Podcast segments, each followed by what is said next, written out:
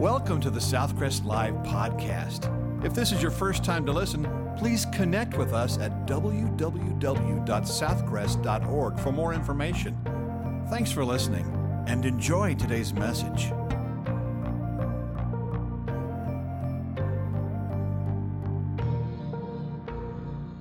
This week on the Southcrest Live, featuring Dr. David Wilson, we're in Ecclesiastes 4, verses 9 through 12. An aging Solomon looking back on life gives wise counsel on friendship. We encounter all sorts in this life acquaintances, casual friends, close friends, intimate friends. But as we delve into our text, we find the characteristics of real friends. Let's take a closer look. Open your Bibles to Ecclesiastes 4 and listen to this week's message That's What Real Friends Are For, from Pastor David Wilson. Ecclesiastes, right in the middle of your Bible. Psalm, Proverbs, Ecclesiastes. Go to Psalms and turn right. You'll find it. Chapter 4. Ecclesiastes chapter 4.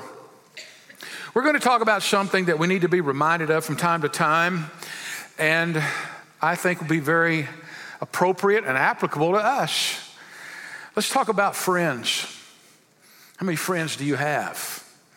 Well, let's look what the scripture says about friends. Would you stand while I read beginning in verse 9?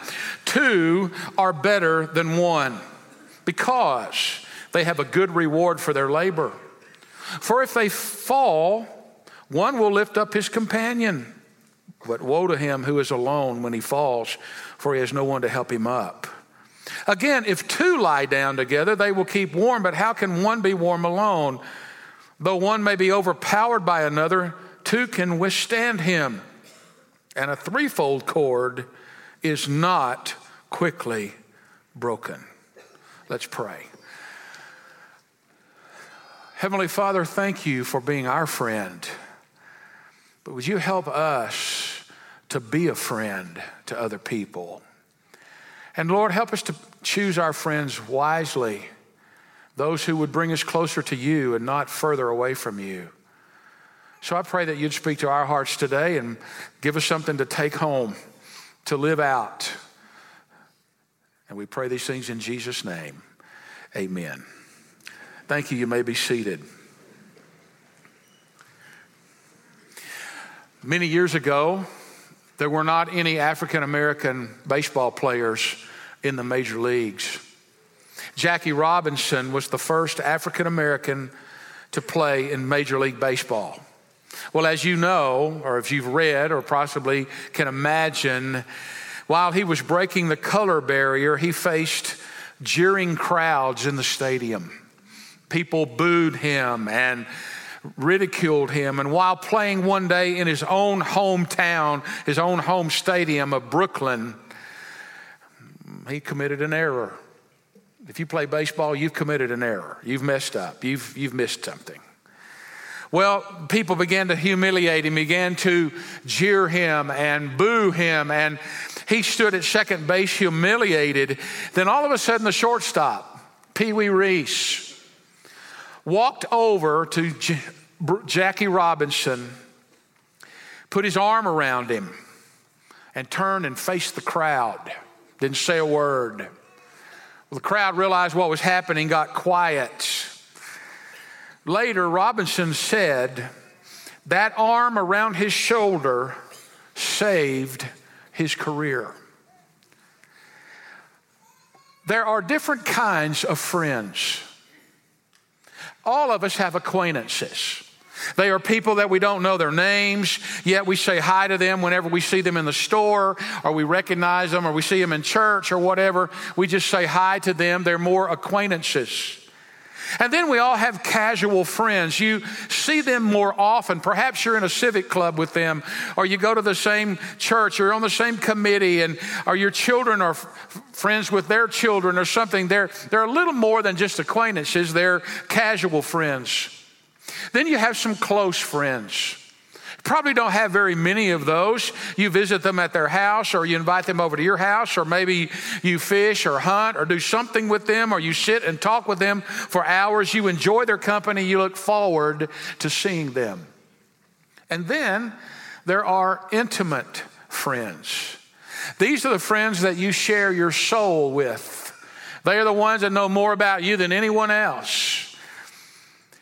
The first part of this chapter, from the wisest man in the world, Solomon, now, Solomon asked God for wisdom, and God gave it to him. And, God, and Solomon was wise until he turned his back on God, and then he got on his own power, and things didn't go well. Well, when he comes to Ecclesiastes, he's an older man now, and he's writing some things down, some of the mistakes he made. He's realizing all the things that he chased weren't worth chasing.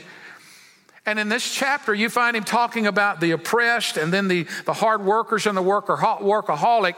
But then he mentions the advantage of having friends. So let's talk about that for a moment. What are real friends? Real friends. First of all, in verse 9, we see that a real friend is a contributing associate. Two are better than one because they have a good reward for their labor. Someone said, Friends are relatives you make for yourself. You don't get to choose your relatives, you know that. But you can make some relatives out of friends. But friends do something for each other. A, a, friend, a real friend contributes, doesn't just take all the time. I have some pastor friends around the country. Some of them are close friends. And when I see their name on my phone, when they call me, I look forward to talking to them. But I will tell you, there are a few names that crop up, and I'm going, great. I wonder what he wants. because I never hear from them unless they want something. And I already know that. Well, that's not a real friend. A real friend doesn't just take. A real friend wants to know. I, uh, an associate was asked about a competitor up the street. A, a businessman was asked about a, his competitor whose name was Bill Johnson. he said, Well, what do you think about Bill? And he said, Oh, there's nothing in the world I wouldn't do for Bill Johnson. And there's nothing in the world that Bill Johnson wouldn't do for me. And that's the way we are. We go through life doing nothing for each other. Those aren't real friends. They, they contribute. Friendship doubles our joy, it divides our grief. So, how does a real friend contribute to your life? They stand behind you, for one thing. They stand behind you. I read of a woman and her husband walking down the streets of a large city. He happened to be the mayor and as they were walking along the street, they passed a construction zone, and one of the construction workers on a nearby scaffold leaned over and said, Hey, Peggy. She turned and looked and, re- and recognized him as being an old boyfriend from high school. And so they conversed for a moment, and then she and her husband, who was the mayor, began walking on down the street again. And the mayor chuckled and said to his wife, See there, Peggy, if you'd married that fellow, you'd be the wife of a construction worker. She looked at him and said, No, dear, if I'd married him, he'd be the mayor of this city. Behind every successful man is his wife, I can assure you. But, but more than that, behind anybody who's successful, there are some friends that have been standing behind them. You may have heard or read books by Larry Crabb. Larry writes in a book entitled Encouragement The Key to Caring. He recalls an incident when he was a young man and in church, and it was a customary in that church that the young men were encouraged to participate in the communion services by praying out loud. Well, feeling the pressure of expectation, Larry Crabb, when he was young, who also had a problem of stuttering, stood to pray. And, in, and when he got to praying, he was so nervous that he got things a little messed up. In fact, it was a confusing prayer because he recalls and he said, I thank the Father for hanging on the cross, and I praised Christ for triumphantly bringing the Spirit from the grave. He said, I got it all wrong. And when he finished praying, he vowed he would never again speak or pray out loud in front of a group at the end of the service, not wanting any of the church elders who might feel constrained to correct his theology, he headed for the door. He just wanted to get out of there. But before he could get out, an older man named Jim Dunbar caught him. So Larry braced himself for the anticipated correction, but Larry, excuse me, Jim Dunbar said these words Larry, there's one thing I want you to know. Whatever you do for the Lord, I'm behind you a thousand percent. Crabb reflects in his book, he said, Even as I write these words, my eyes fill with tears. I have yet to tell that story to an audience without at least mildly choking. These words were life words. They had power. They reached deep into my being. Real friends are that way. Not only do they stand behind you, they stand beside you. A true friend will strengthen you. They're like parsley. Okay, now what does that mean? Do you ever, do you know what parsley is? They put it on your plate in a, in a they don't do it at McDonald's. but if you're someplace and they're serving you, many times they put a garnish. It looks parsley. It's that little green weed that's there on your plate. And now they've gotten away from parsley and they put this other green weed there that I promise you grows in the alleys here in Lubbock. It looks just like I've sprayed Roundup on that stuff. I know I have. Why do they put that on the plate? To make the rest of it look good. Friends are that way, real friends. They're committed to standing beside you, they're committed to your success. A fair weather friend is a friend who's always around when they need you, not when you need them. You may have seen the cartoon, The Born Loser. The boss is hollering at Thornapple, who's the supposedly the loser. He said, Thornapple, I can see you've been in the dumps. Let me share something with you. Remember, when the chips are down and your back's against the wall, you need a friend to see you through. When things get better, call me. Well, there are a lot of people like that. They don't stand beside you, but a real friend is going to stand beside you and they want you to do well. They want you to look good. They want the best for you. Not only do they stand behind you and beside you, but they stand in front of you and before you. Sometimes a friend gets in the way and says, Wait, what are you about to do? You're about to mess it up. You're headed down the wrong path, man. I love you enough to say, at least think about this. Think about what you're about to do. They sometimes get in the way. A true friend will motivate and inspire you to go down the right path. Sitting in the clubhouse at the golf course, an old friend asked Bill why he no longer played golf with George. Bill, why do you not play with George? And Bill said, Would you play golf with a guy who's always improving his ball position, occasionally slips a tee under his ball in the fairway, and regularly lies about his score? And the other guy said, Well, Bill, I can understand that. And Bill said, Well, neither, neither will George play with somebody like that.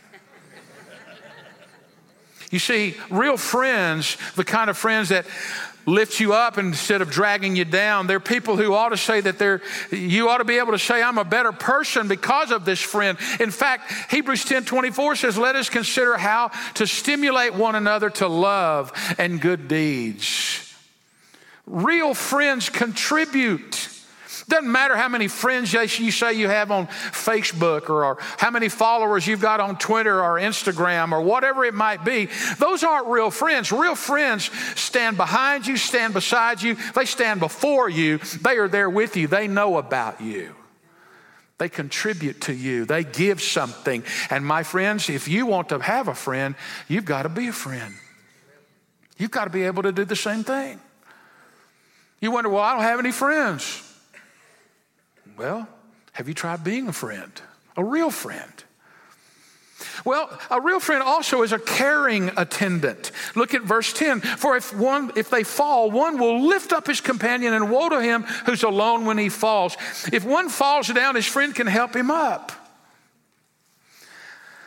I hate to tell you this. You're eventually going to fall.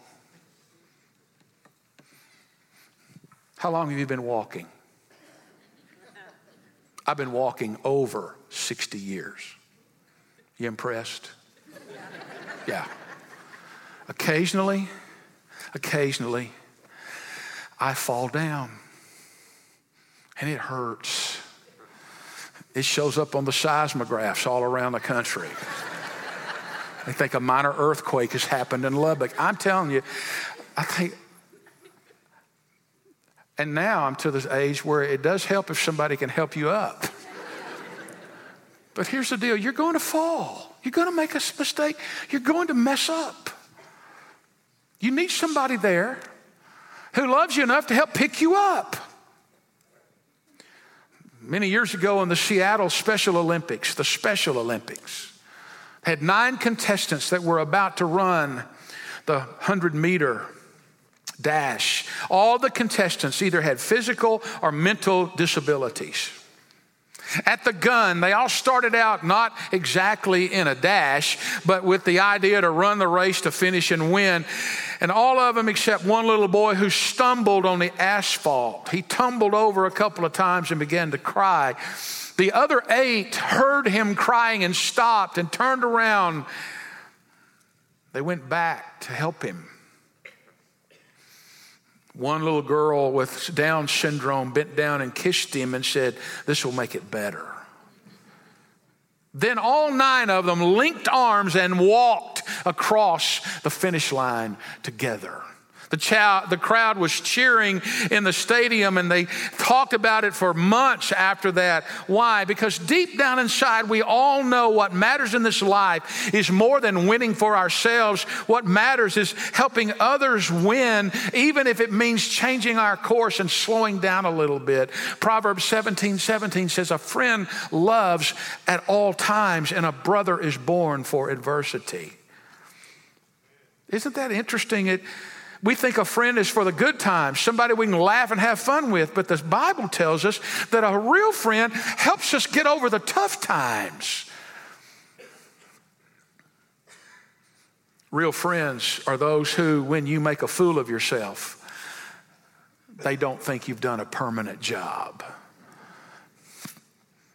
Everyone hears what you say. Friends, listen to what you say. Best friends, listen to what you don't say. They care about you. You may have a lot of people that know you, but how many of them really care about you? Now, I will say, if they know the need, many times people cannot care because they don't know all the things, but you've got some people in your life that, that care about you. So, contributing they give, they, they, they, they stand with you, they care. But a real friend is also a compassionate anchor. Look at verse 11. Again, if two lie down, they will keep warm, but how can one be warm alone? People need each other. Did you know you need somebody? When God created the world, the one thing He noticed it was not good man was alone. So He created woman. But that tells us that we are relational people. Ben Patterson, Leadership Magazine, said people in church are like porcupines in a snowstorm. We need each other to keep warm, but we prick each other if we get too close. But listen, folks, people when they're having relationship problems, they're having health problems, they're having financial problems, whatever they might be, they need somebody to show them compassion. You know who Chuck Swindoll is, a famous pastor for many years and written so many wonderful books. He writes these words. He says, As an old Marine Corps buddy of mine, to my pleasant surprise, came to know Christ after he was discharged. And I say surprised because he cursed loudly, he fought hard, he chased women, he drank heavily, loved war and weapons, and hated chapel services. A number of months ago, I ran into this fellow, and after we talked a while, he put his hand on my shoulder and said, Do you, you know, Chuck, the only thing I still miss is that old fellowship we used to have down at the tavern. I remember how we used to sit around and let our hair down. I can't find anything like that for Christians. I, I, no longer have a place to admit my faults and talk about my battles where somebody won't preach at me or frown and quote me a verse. Swindoll said it wasn't one month later that in my reading I came across this profound paragraph. The neighborhood bar is possibly the best counterfeit that there is to the fellowship Christ wants to give his church. It's an imitation, dispensing liquor instead of grace, escaping rather than reality, but it is a permissive, accepting, and inclusive fellowship. It is unshockable, it's democratic. You can tell people secrets they usually don't tell others and won't tell. The bar flourishes not because most people are alcoholics, but because God has put into the human heart the desire to know and be known, to love and be loved, and so many seek a counterfeit at the price of a few beers years. With all my heart, I believe that Christ wants his church to be unshockable, a fellowship where people can come in and say, I'm sunk, I'm beat, I've had it. Alcoholics Anonymous has this quality. Our churches too often miss it. And then he says, Now, before you take up arms to shoot some wag that would compare your church to the corner bar, Stop and ask yourself some tough questions like I had to do. Make a list of some possible embarrassing situations people may not know how to handle. A woman discovers her husband is a practicing homosexual. Where in the church can she find help where she's secure with her secret? Your mate talks about separation or divorce. To whom do you tell it? Your daughter is pregnant. She's run away for the third time. She's no longer listening to you. Who do you tell that to? You lost your job and it was your fault. You blew it. So there's shame mixed with unemployment. Who do you tell that to?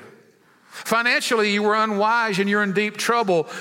Or a man's wife is an alcoholic, or something as horrible as getting back the biopsy from the surgeon and it reveals cancer and the prognosis isn't good. Or you had an emotional breakdown. To whom do you tell it? We're the only outfit I know that shoots its wounded we can become the most severe, condemning, judgmental, guilt giving people on the face of the planet Earth, and we claim it's in the name of Jesus Christ. All the while, we don't even know we're doing it. That's the pathetic part of it all. No one in here, no one in here has it all together. No one in here is without sin. No one in here has not messed up.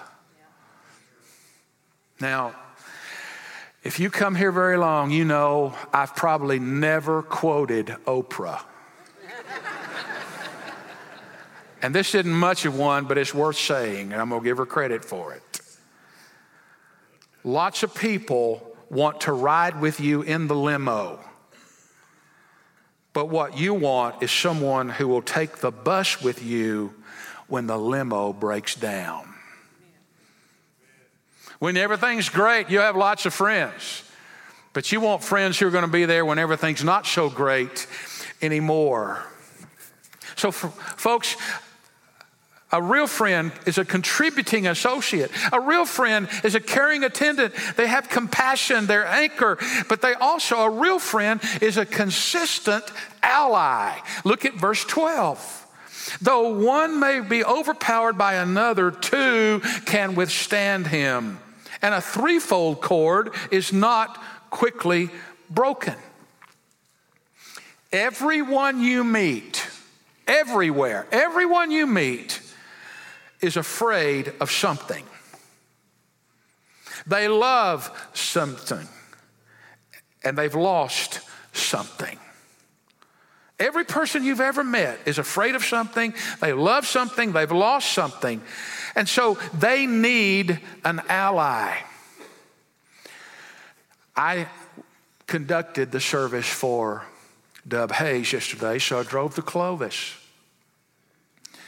And then we drove to Dora, New Mexico. And then we went out to the Mount Zion Cemetery.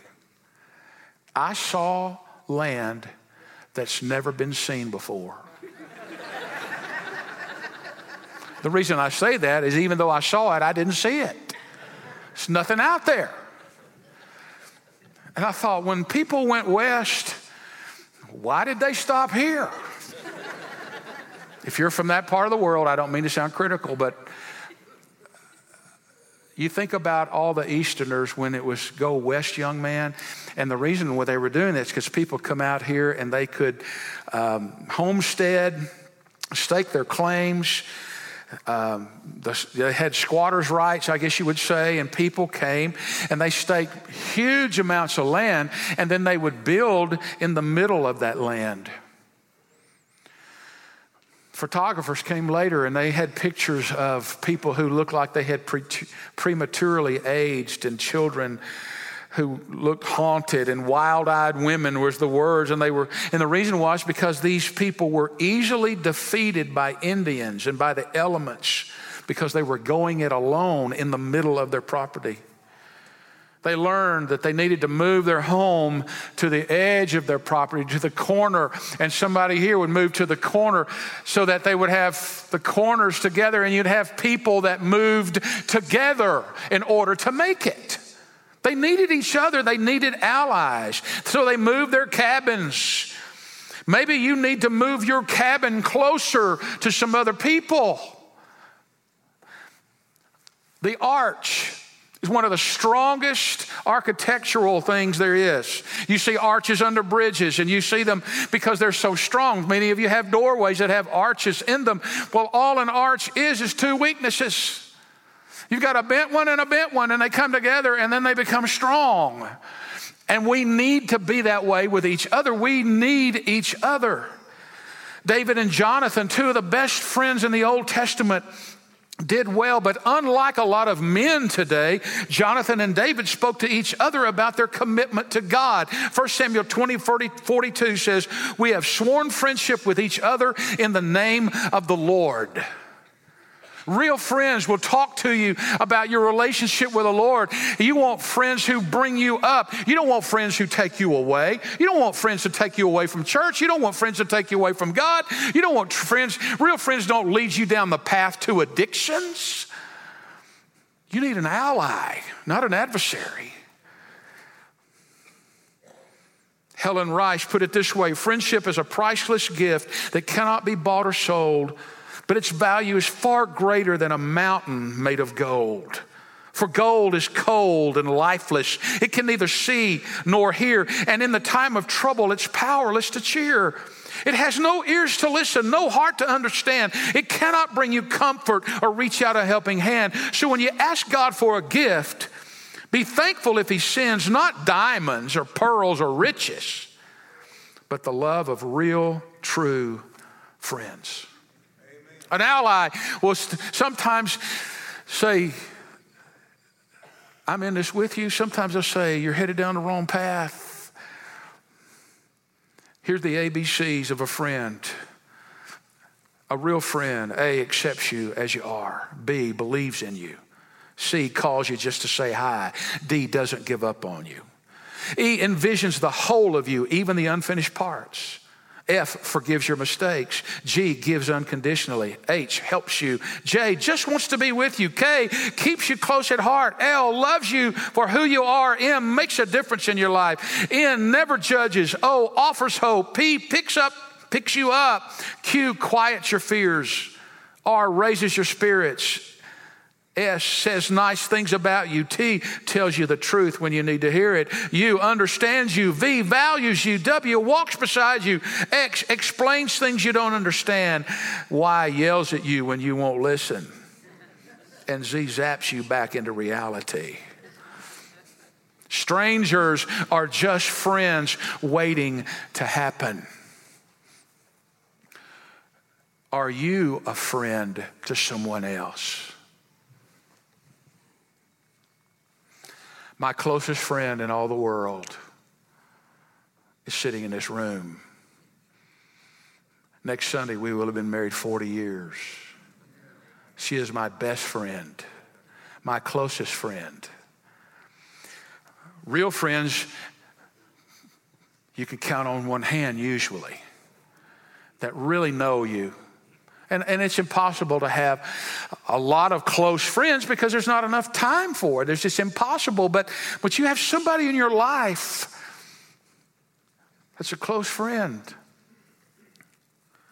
But I'm not going to stop today without telling you about the best friend you'll ever have. Because what a friend we have in Jesus. John 15, 13 says, and this is, these are the words of Jesus Greater love has no one than this, than to lay down one's life for his friends. You are my friends if you do whatever I command you. No longer do I call you servants, for a servant does not know what his master's doing, but I've called you friends. For all things that I heard from my Father, I've made known to you.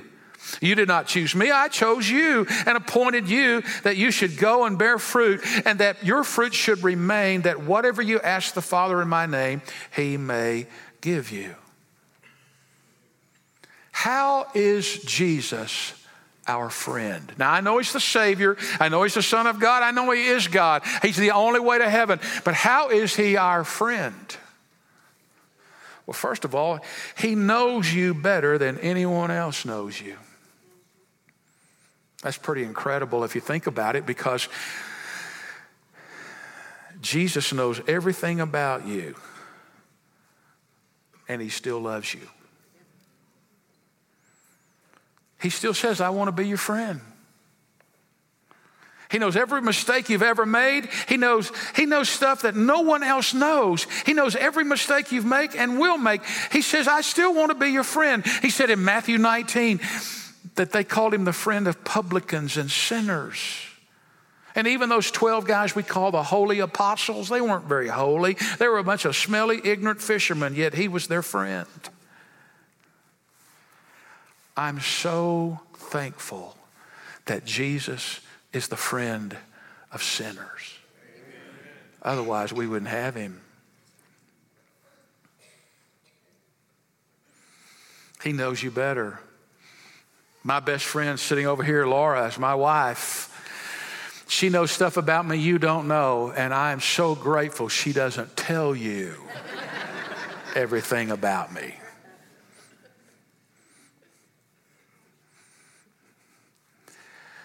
The Lord knows you better than anybody else, but He also has done more for you than anyone else. John 15, 13, greater love hath no man than this, that he lay down his life for his friends. The American Indians didn't have a word for friend. There was no word in their language for friend like we use friend. And so they used this phrase, he who carries my sorrows on his back. You know, a friend laughs when you laugh, a friend cries when you cry. Isaiah 53 4 states that's exactly what Jesus did. Surely He has borne our griefs and carried our sorrows. Jesus took the worst of you and me. He took our sorrow and our sin and our shame, and He paid the price for us on the cross, gave His life, and rose again, and has covered our sin he is the friend of sinners. He's done more than anyone else. He's the only one that can take you to heaven. He's the only one that can forgive you of your sin. He's the only one that can change your heart and life. Amen. Going to church doesn't change your life. Knowing Jesus changes your life. He's done more for you than anyone else has. What a friend we have in Jesus. He's always there when you need him.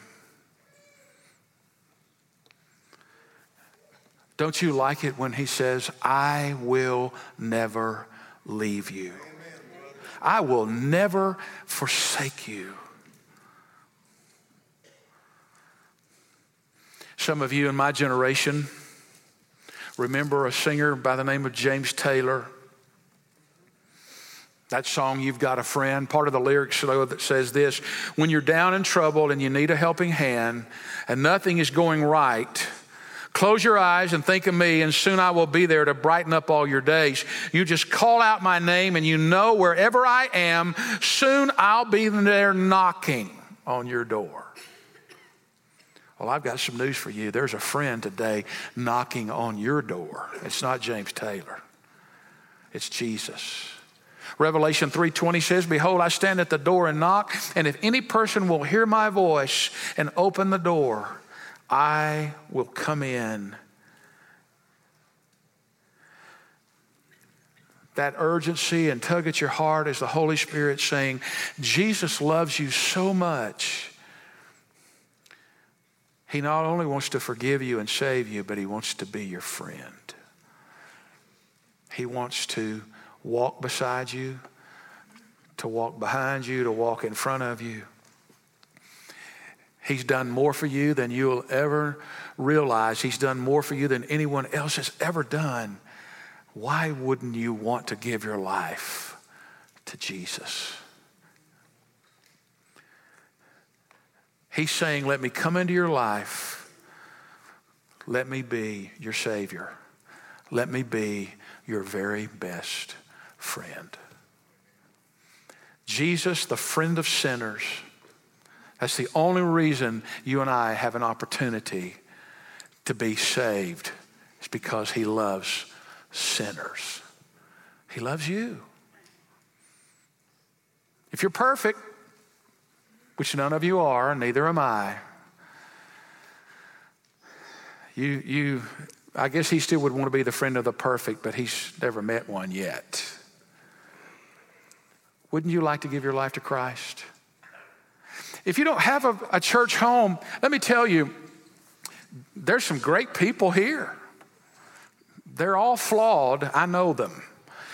So's the pastor. We're all sinners. We're, we just, we've just got bumps and warts, and we're still works in progress. He's still changing us. He's still working on us. He's still trying to temper us and grow us. We're all flawed. So if you are flawed and imperfect, you're going to fit right in right here. But you need to know Jesus as your Savior. A church is a, a group of baptized believers. They've given their life to Jesus, and as a result of that, they've been baptized to, to proclaim to the world, I'm a follower of Jesus and I'm not ashamed. So maybe today the Lord's leading you to be a part of Southcrest. Maybe He's telling you too that you need to forgive some friends of yours. Maybe you need to start being a friend to somebody. Would you bow your heads with me? Thank you, Pastor David we found a portrait of true friendship in Ecclesiastes 4. A real friend is a contributing associate, a giver, not a taker, one who stands behind you, beside you, and before you. He or she is a caring attendant to pick you up when you fall, a compassionate anchor, and a consistent ally who knows we're stronger together than apart. But the greatest example of a real friend is Jesus the one who knows you better, has done more for you, and is always there for you. He is the friend who secured your forgiveness, salvation, and eternal life. Thank you for joining us for this week's message. Be sure to catch our next installment of the Southcrest Live podcast. If you don't have a church home, we'd love to have you join us at Southcrest Baptist Church. Services are 8 a.m., 9:30, and 11 a.m. on Sunday mornings and 6 p.m. on Wednesdays. We're located at 3801 South Loop 289 in Lubbock, Texas. If you can't join us in person, be part of our online congregation at southcrestlive.tv to stream our Sunday services live at 9:30 or 11. For more information, visit our website at southcrest.org.